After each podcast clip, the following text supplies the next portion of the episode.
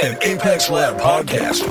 Hey there, welcome to the Level Up Engineering Podcast, where we speak to the most experienced technology leaders from around the world. Around the world. So stay with us to learn actionable management insights to take your engineering team to the next level. Next level. This show, is powered by Apex Lab, a team of experts in end to end digital product development. ApexLab.io Welcome to the Level Up Engineering Podcast. I am Carolina Toth and I hereby bring you Lara Hogan. Bi weekly, we talk with accomplished engineering leaders, and today I am happy to introduce you to Lara if you haven't seen her on the internet. She is very active with uh, sharing lots of knowledge via blog posts and via talks like this one. Um, she is the founder of Wherewithal, um, a company which she will talk a little bit about uh, when we get to it. But before that, she was VP of Engineering at Kickstarter, and even before that, she was Engineering Director at Etsy. So she has quite the track record. And with that said, before we dive into today's topic, welcome, Lara. Please share with us what your passions are. Hello. I'm so excited to chat. You know, I was thinking about uh, when I saw on the doc this questions about passions that you very kindly shared with me beforehand. I was like, what what are my passions? I feel like during the pandemic it's so hard to, find, to identify things that you can be passionate about. Honestly, these days it just comes down to trying to find as much joy as I can in my life. So whether that's playing video games or taking walks outside or just hanging out in parks, like passions are finding very calm ways to pass the time to make sure that you know we're finding as much joy as we can. Right. Thank you so much. And um, i hope we can all take that to heart. Um, with that said today's topic i think it's just so exciting to many of our listeners. We will talk about performance reviews and you you have shared quite a bit of information about this on your blog and about feedback and how to deliver it. And even about public speaking. So there is a lot of information out there, but I think it's still a little bit of a slippery slope for a lot of engineering managers and for a lot of leaders, even outside of the tech industry. So let's talk a little bit about uh, what performance reviews are in your opinion, what their purpose is, and why we should do them. Mm. So, one of the trickiest parts about performance reviews is that they so widely vary based on organization. Some organizations have like a cadence of every quarter or every six months or even every year of this very formal, lots of paperwork, very bureaucratic. We, we need to document this information and communicate it in this way and have these kinds of follow ups. There's that end of the spectrum and then there's the end of the spectrum where it's just like hey i should give you some feedback because it feels like it's time and that's our performance review. So kind of everywhere between those two ends of the spectrum different organizations might sit and that is based on scale that's based on age of the organization that's based based on so many variety of factors. So when i talk about performance reviews i'm often talking about a more formal setting in which you as a leader or as a manager you have to document some feedback that you have for your teammates for a variety of purposes, right? That could be helping them get career growth uh, figured out, you know, that could be identifying goals, that could be documenting it so that future managers and leaders can also understand the history. That also might be documenting it so that if, you know, someone's work or behavior or approach needs to change, you have it documented formally somewhere that we can kind of check in on it and maybe even have it for a future like performance improvement plan. I find that the reason why we have these is because we humans are not actually that good at giving feedback on a cadence naturally. And that's for a variety of reasons. You know, it's scary to give feedback, it's scary to also receive feedback. So lots of people are hesitant to participate in like a feedback cycle because of basically our fight or flight response that may kick in for either perspective which I can talk about all day. But really, I, I, find it boils down to we need to have some cadence, some routine to make sure that we're giving people the feedback that they need to understand how they can be growing and learning or support support them on their existing career growth or learning plan. Yeah, I love the retrospective prime directive when it says, you know, like let's all just assume that we are all on the same team here and everybody is trying to do their best. And if they don't get feedback, then why would they change their behavior? They're already trying to do their best. Absolutely. So, Absolutely. Yeah, I'm a total advocate of uh, just giving really uh, constructive feedback to everyone. Yeah. So now that we have that cleared up, let's talk a little bit about the elements of uh, the performance review process. How can you summarize what should be in mm. a performance review? Totally. Anything that's included should be specific, meaning we should ground this in, you know, specific behaviors that we're seeing or a specific environment or a specific outcome that we're looking for. It should be behavioral, meaning we couldn't we shouldn't talk about like you're so smart in a performance review. That's not behavioral. Uh, we should talk about you know the kinds of things that we would like to see and observe in terms of the behaviors of this person. Uh, and it should be actionable the worst kind of feedback is the feedback where you can take no action based on it you know? We have as we're writing down feedback that we need to give or delivering this feedback we need to make sure that we're framing it in a way where this person can take action on it. Ideally you have a mix of like positive and negative right? Positive and negative being very broad terms. You might say constructive instead of negative or you know whatever. But people want to know what they should keep on doing that they're already doing really well at and also what they should start doing and why a lot of the feedback that people receive is absent of the why and i think that that's a huge mistake. Why are we giving this feedback? Again, that's specific, actionable. It's so important to understand what it is that we're trying to achieve or why this is important to this person or the company. So when I think about, you know, a performance review, I want to make sure that I'm giving that specific and actionable and behavioral feedback in it. Mm-hmm. All right. So now that we have that cleared up, what do you think about?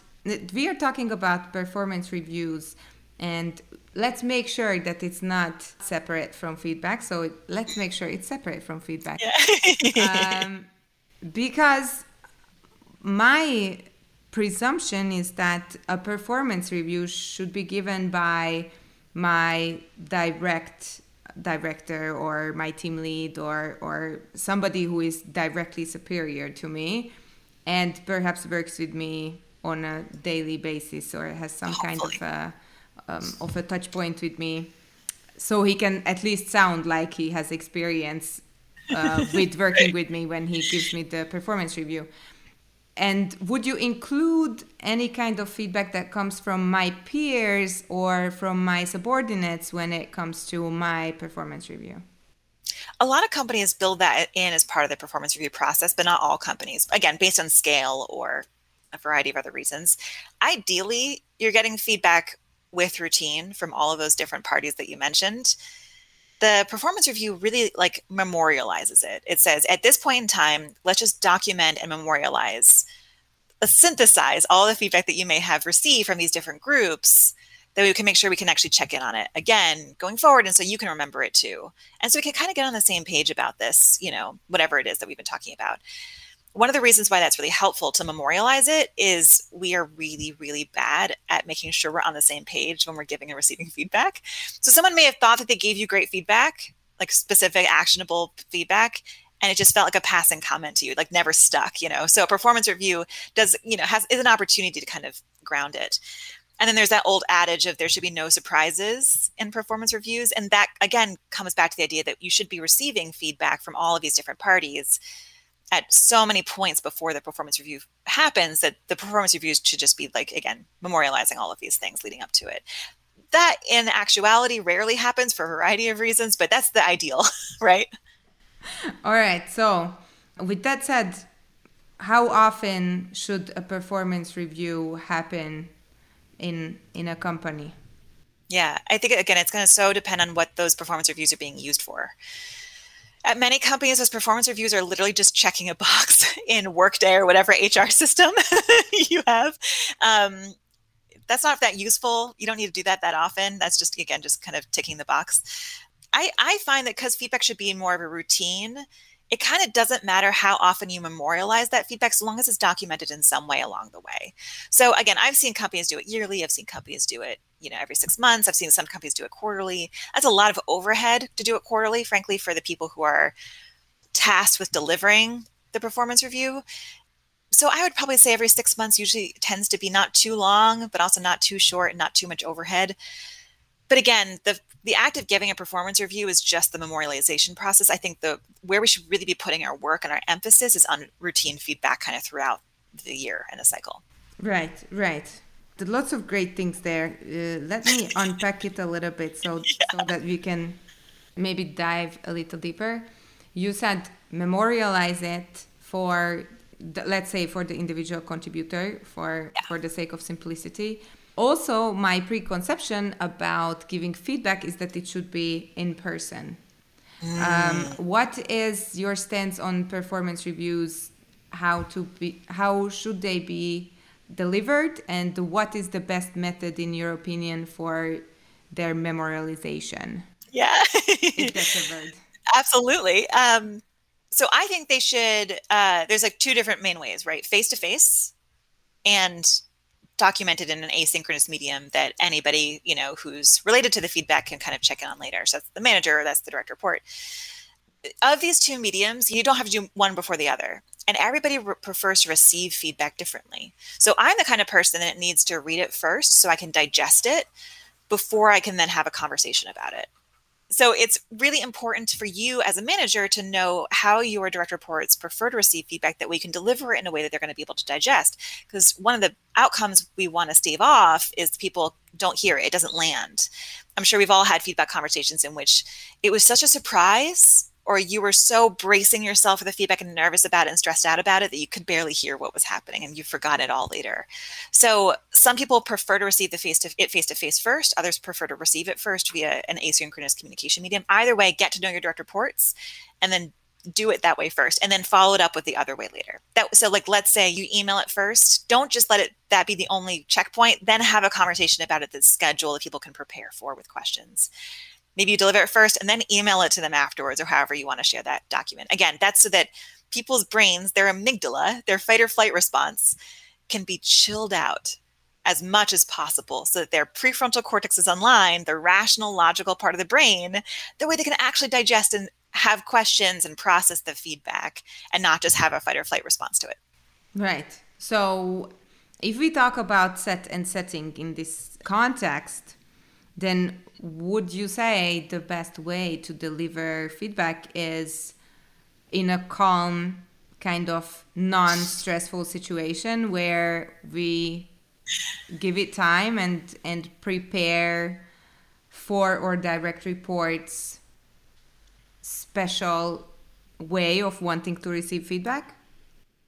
Yeah i would say because everybody's different the manager's going to be different too and so that's a factor. We want to make sure that the factor has what they need to be able to deliver the feedback successfully. It's also really stressful to give feedback, which is a big reason why people don't do it that routine in between performance reviews. The same thing happens. People, feedback givers, amygdalas, that fight or flight response still also kicks in when they think about giving someone feedback, no matter the situation. You know, hearing we something, think of it, we need to give our partner at home some feedback is sometimes just as stressful for our amygdala as, you know, at work.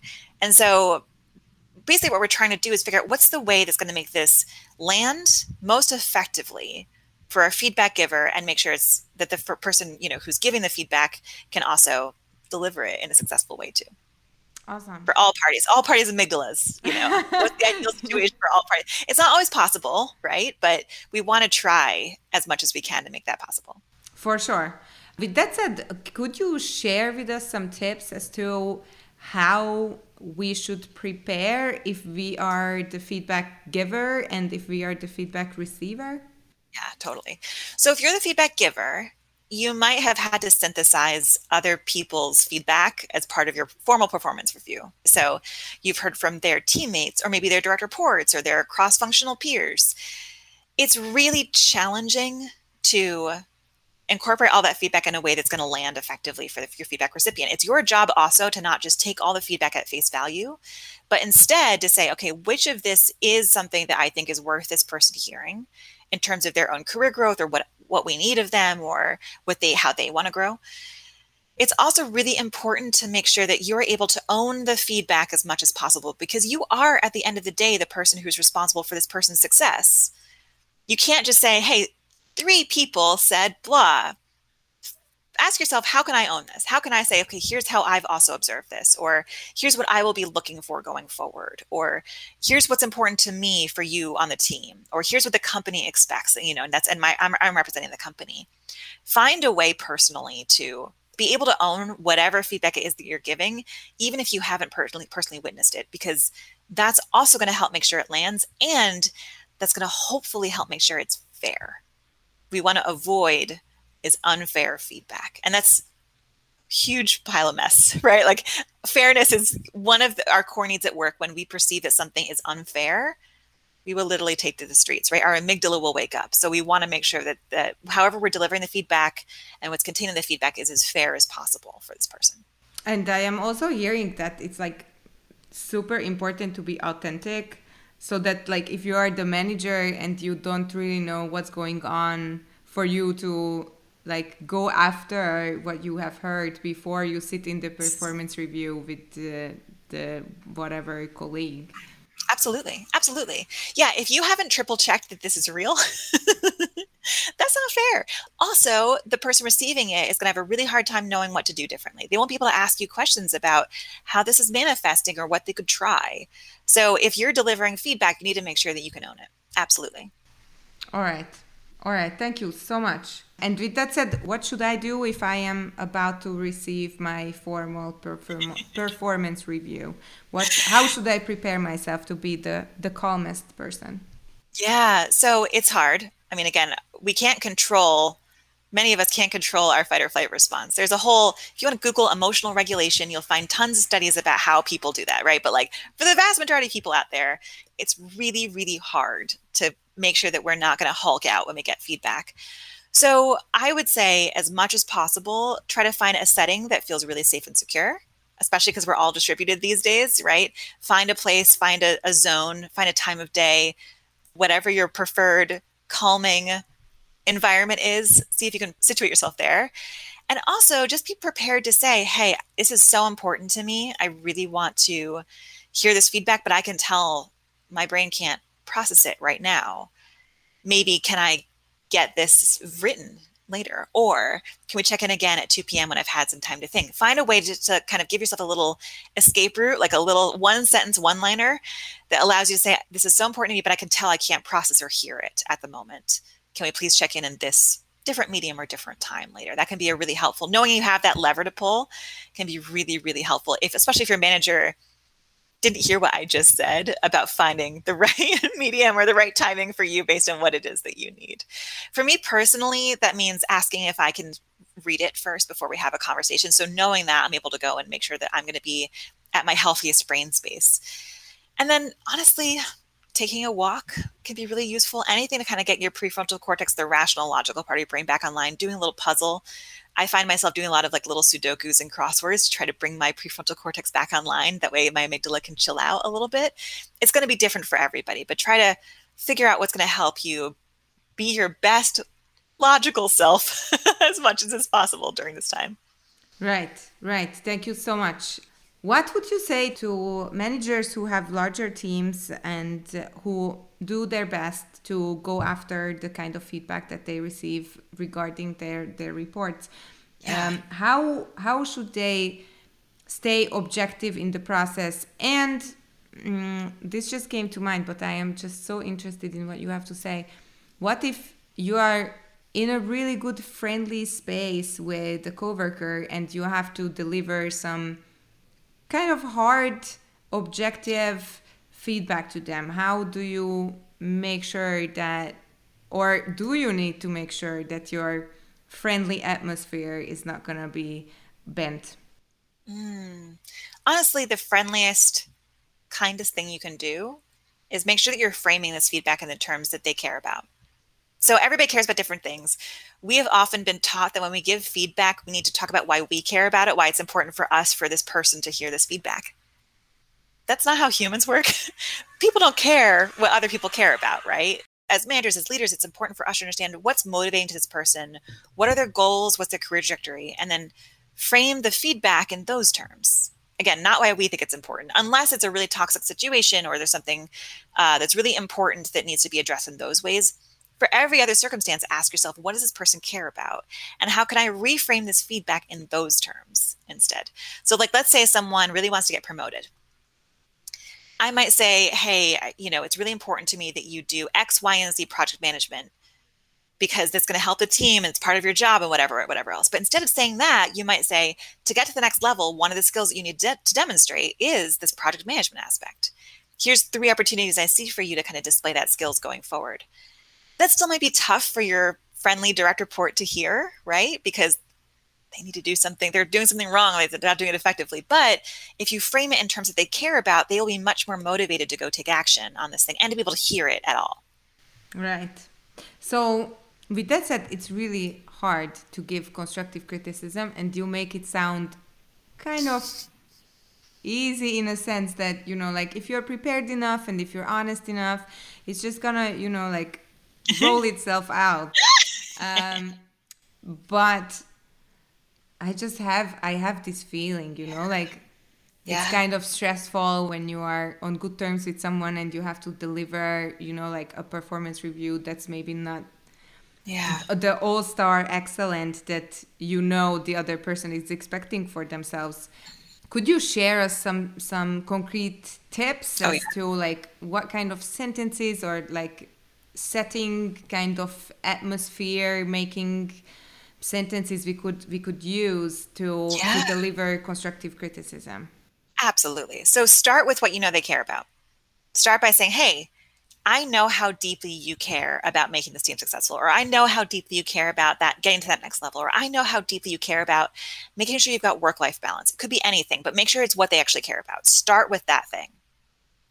Then say here's the thing i observed.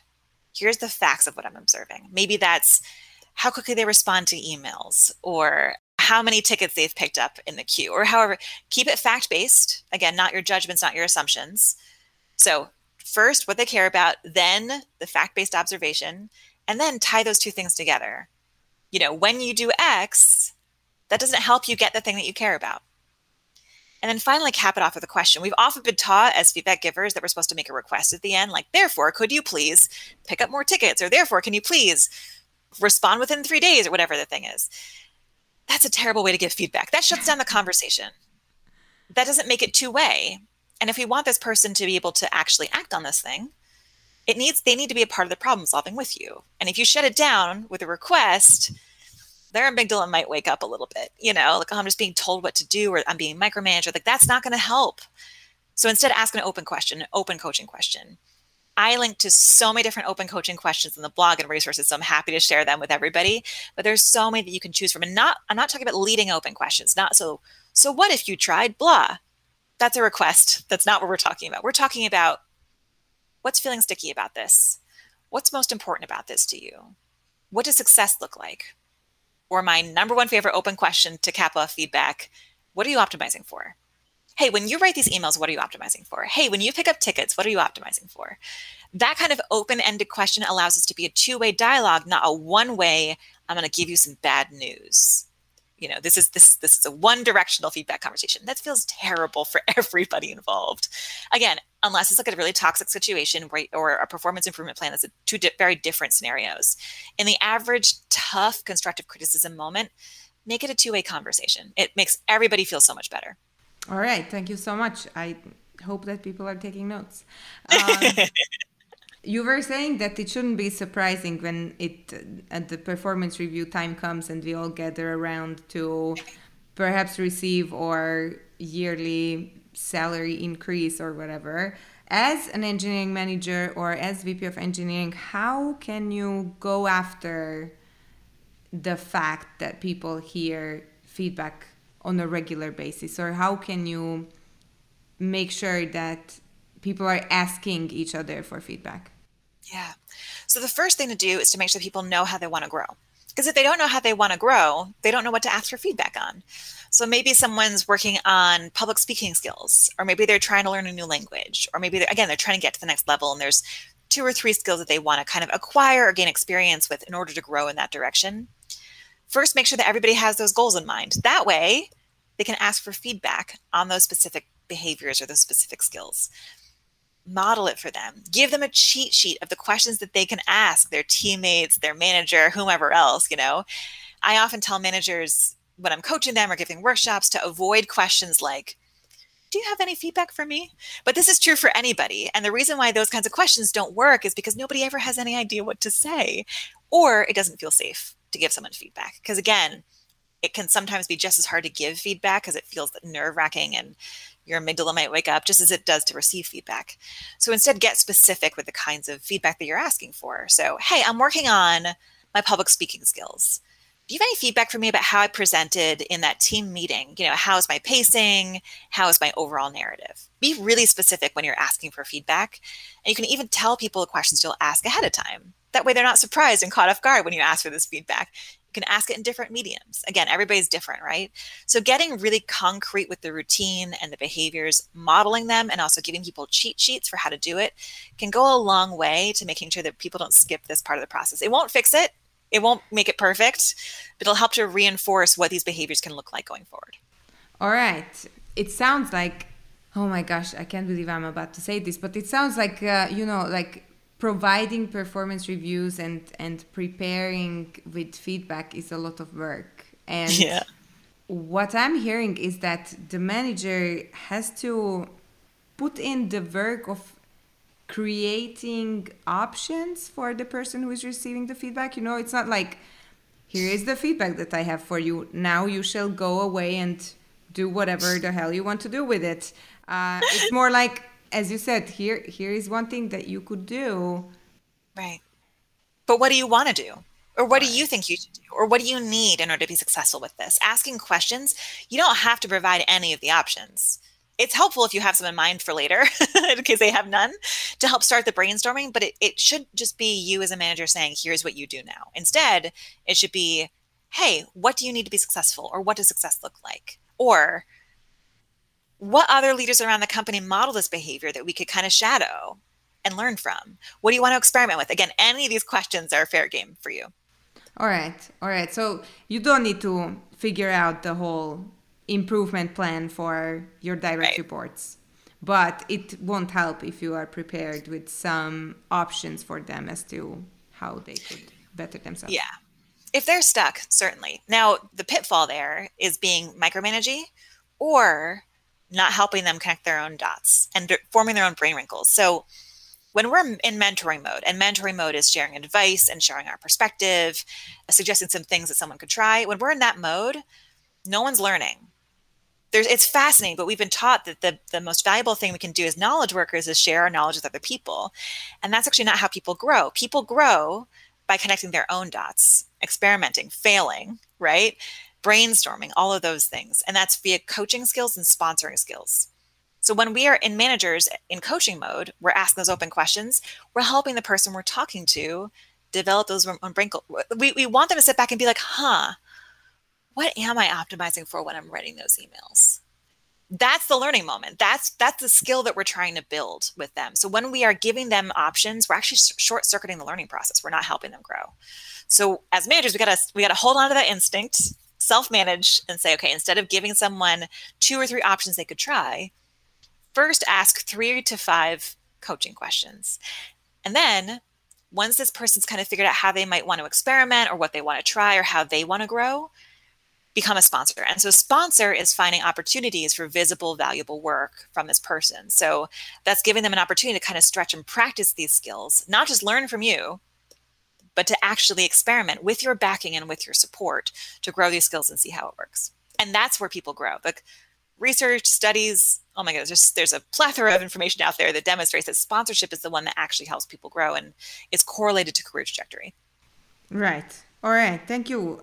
I'm really thinking there is like we kind of touched on some pitfalls and where we can make mistakes, but if you have any kind of examples off the top of your head as to what are some of the maybe typical mistakes or some of the mistakes you have encountered um, when delivering performance reviews? Oh, totally. One of the ones I see come up a ton, and I have personally done this too, is assuming we know why someone's behaving a certain way. Like we know based on what they've shared before or just, you know, connecting the dots between other people we've seen behave similarly or why we might act this way in a situation. We'll project or just plain old assume why someone's behaving a certain way. That's a pitfall because we don't know. we humans contain multitudes, right? And if we assume, that means we're going to suggest something that probably actually won't help them out.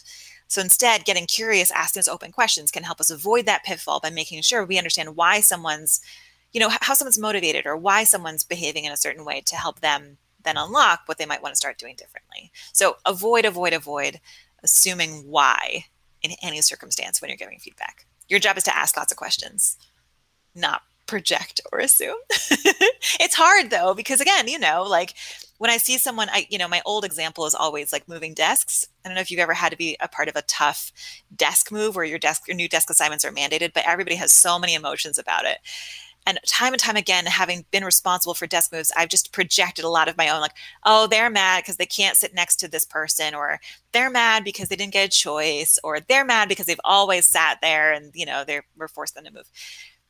There's so many different reasons why someone as simple as moving their desk why someone might be mad about it. Yeah. So it's important for us to not assume and ask lots of questions. Yeah, lots of safety in a desk and oh, totally know, the same place every day and oh, absolutely just being comfortable in having the atmosphere around you. Uh, but yeah. let's not get sidetracked. Um, thank you for the example.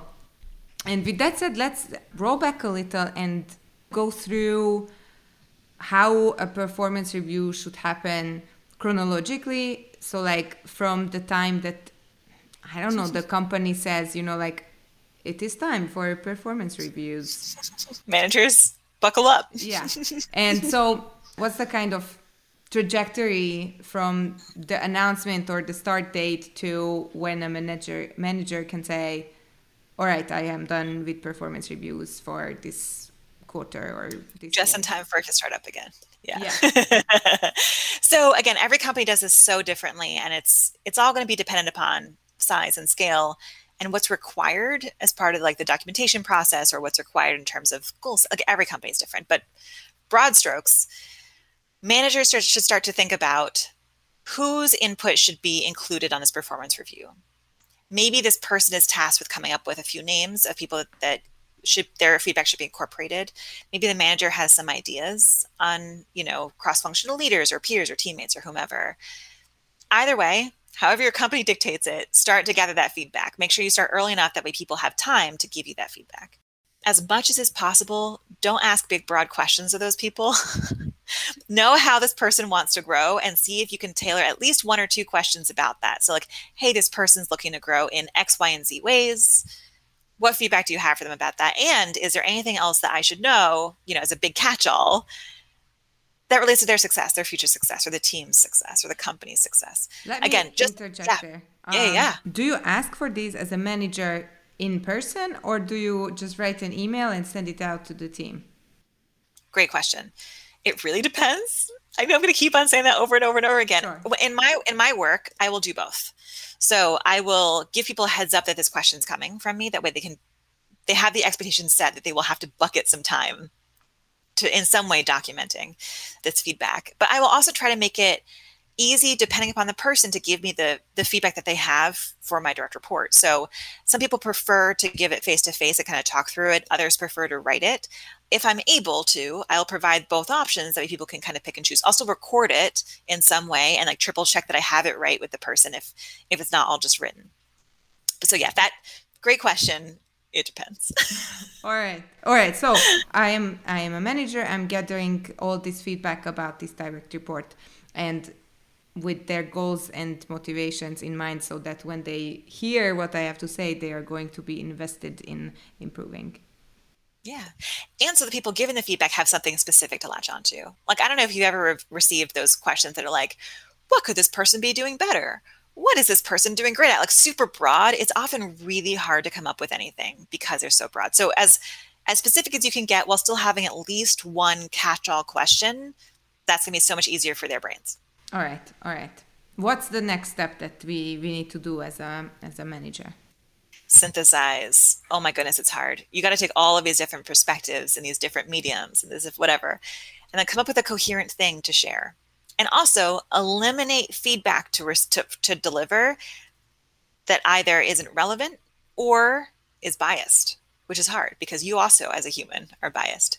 So, an example might be gendered feedback right? Feedback about how this person should speak up more or look like a different way as a leader when you know that this person doesn't fit the archetype of what a traditional leader looks like. It's going to be important for you as a manager to try to hone the feedback into something that actually is specific, actionable, and behavioral for this person that's fair.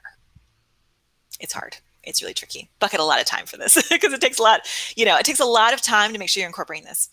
If you have feedback from someone that's really completely different than everybody else's feedback, make extra time to follow up with the feedback giver and ask them some more questions about it. Because if this one person's having a really different experience than everybody else, it's worth digging into to see what's there. What's going on? What's unique about this relationship or this dynamic or the goals? Try to wrap your head around it again. So, with the goal of when you give this feedback, you can own it. It's not just, hey, this one person said, and therefore I'm passing it on to you. It's, hey, I've been thinking a lot about your trajectory here, or this project, or your goals, or wh- however it is, and framing it in those terms. All right. It sounds like a lot of perspective taking is uh, so much work is in there, all the while having to keep your authentic voice as the manager to make sure that whatever you're saying is your own. Um, yeah, precisely. So I have it's all tough. this feedback synthesized, and um, I am ready to deliver it to my direct report.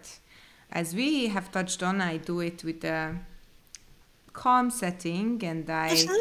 I already have had one-on-ones with my direct report, hopefully, so I know what they care about and what their mm-hmm. motivators are, and I invite them either having shared the feedback previously or sharing it verbally and then following up with with an email or a written format. Let's talk about that actual meeting. If you can give us some tips about easing up the initial minutes or or maybe easing up some tough reactions or maybe when you know it turns out that feedback giving wasn't as frequent as it should have been so that yeah. some surprise comes up so coming back to the idea of preparing, make sure you know how this meeting is going to run and then share it with that person. So you might say, okay, what we're going to do first is I'm going to give you, you know, a synthesis of the document that I emailed you, or I'm going to give you a synthesis of this is the first time you're hearing it. So I'm going to give you a synthesis. Then I'll give you an opportunity to ask some questions about what I just shared. And then we'll cap it all off by talking about next steps.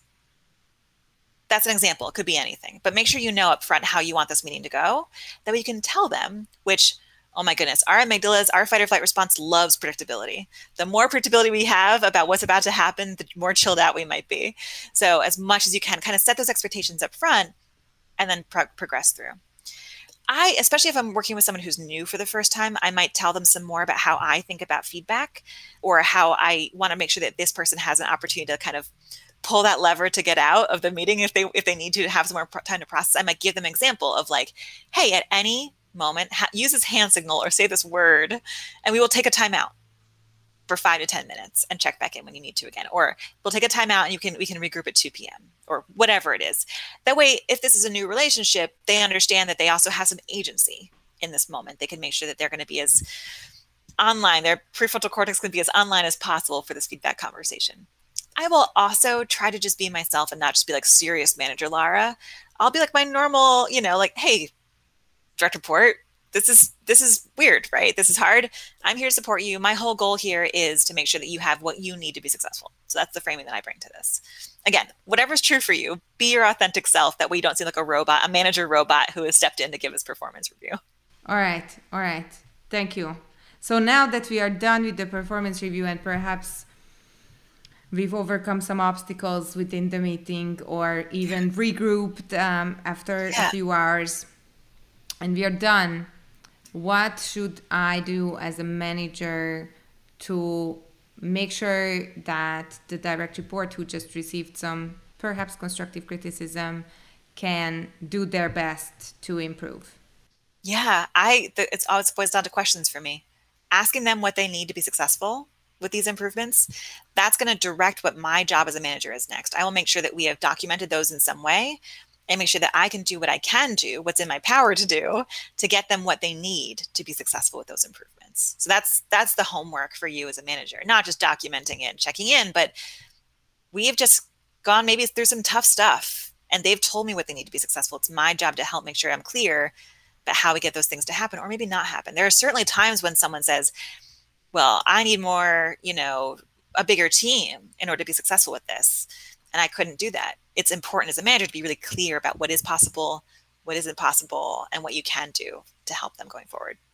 All right. And you will check in with them even out of cycle to make sure please do. Yes, please, please. The, the performance review is being used as right. it was intended. Awesomeness. With that said, you just gave a lot of tips to to managers and how to deliver feedback and and to direct reports as to how to prepare for feedback.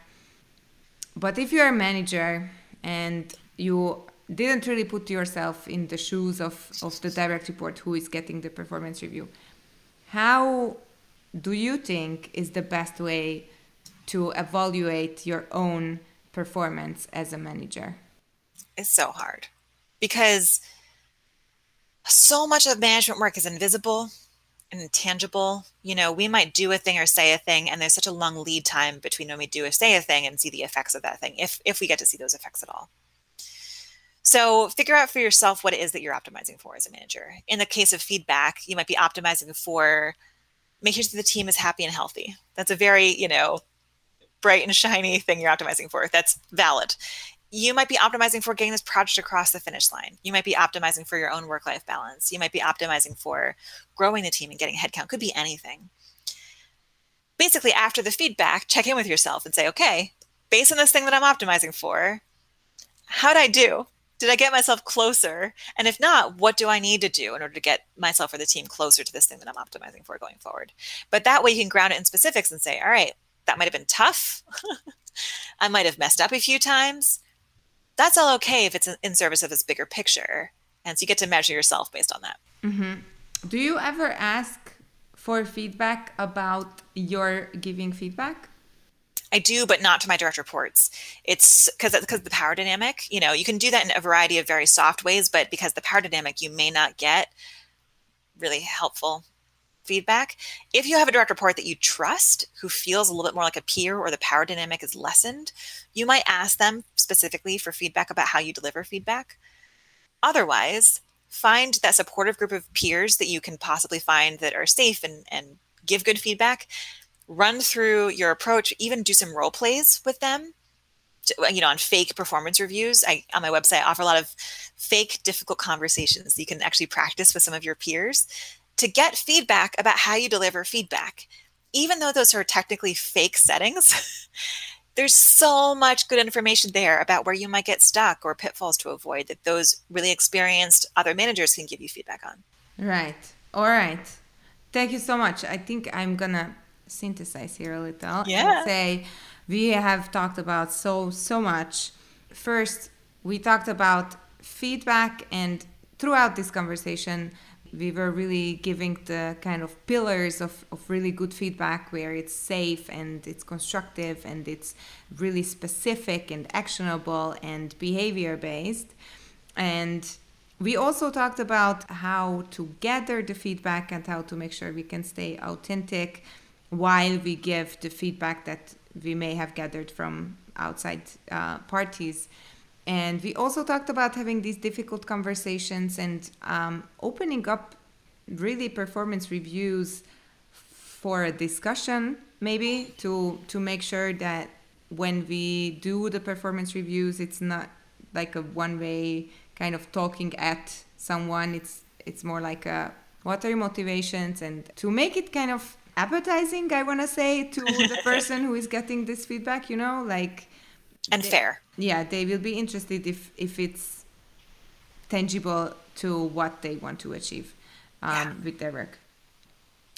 So thank you for for getting to the core of so many things. Is there anything else? I know this is a broad question now but is there anything else that you would like to share with your audience I mean, honestly, it all boils down to those open questions. When I think about feedback, I think the most impactful thing we can do when we're giving feedback in any circumstance is ask an open question at the end. So I'm really eager to share, you know, I don't know if there's show notes or something, but I'm really eager to share the list of 20 open questions that I think anybody can use when they're giving feedback to make sure it's as productive as possible. Right. Thank you so much. And um, just if you could give us like one thought as to perhaps managers who haven't done performance reviews before or if they are new to the entire process like could you give us some some some tips or or some exercises to to make ourselves feel more comfortable in this situation or or feel safer so we Absolutely. can make it a safe place for the person who is receiving the review Absolutely. Gather a small group of people, of other managers and leaders who are more experienced at giving feedback. Use those same scripts, use come up with fake scenarios and have everybody in the room role play two at a time in front of the room front of the room, even on Zoom. Role play those conversations so you can learn from how other managers do it. And so you can get the same practice and feedback as well. That way, if everybody goes through and does a scenario or does a script with each other, you can kind of see different ways of approaching tone and body language and silence and questions and pushing, like being directive versus being really empowering. I have learned so much about giving good feedback just simply from watching other people do it in those like fake scenarios, just from people who are so much more experienced with completely different leadership styles than I have. So if you're new to this, see if you can help create a meeting or create a routine in which managers around performance reviews get into this process of like practicing and, and doing this with each other. Again, I have a ton of scripts and even an example meeting agenda that you can totally steal for your own purposes. Thank you so much. I think we have a, a lot to, to practice. And th- to me, it kind of sounds like the whole underlying theme is that making sure that we all care about each other enough to like provide a place where where people can feel comfortable giving or receiving crucial feedback that's you know gonna better the entire company yeah it's really about getting over that hurdle it's always going to be uncomfortable so whatever you can do to push through and make it feel safe and fair that's the best. All right. So dearest listeners it's uncomfortable but you're not alone. Yes. All right. Thank you so much. Um, and dearest listeners thank you for staying with level up engineering.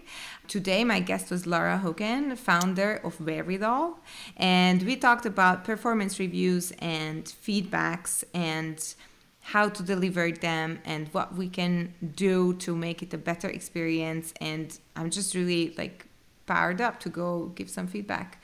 Um, and if you like this episode, give it a thumbs up or a lot of stars if you please. That's always a that's always a great sign. Thank you, Lara, for, for joining us and for sharing um, your tips and really actionable insights as to as to what we can do as managers and individual contributors to become better at performance reviews and feedback giving. I am Carolina Toth, and I hope to see you next time.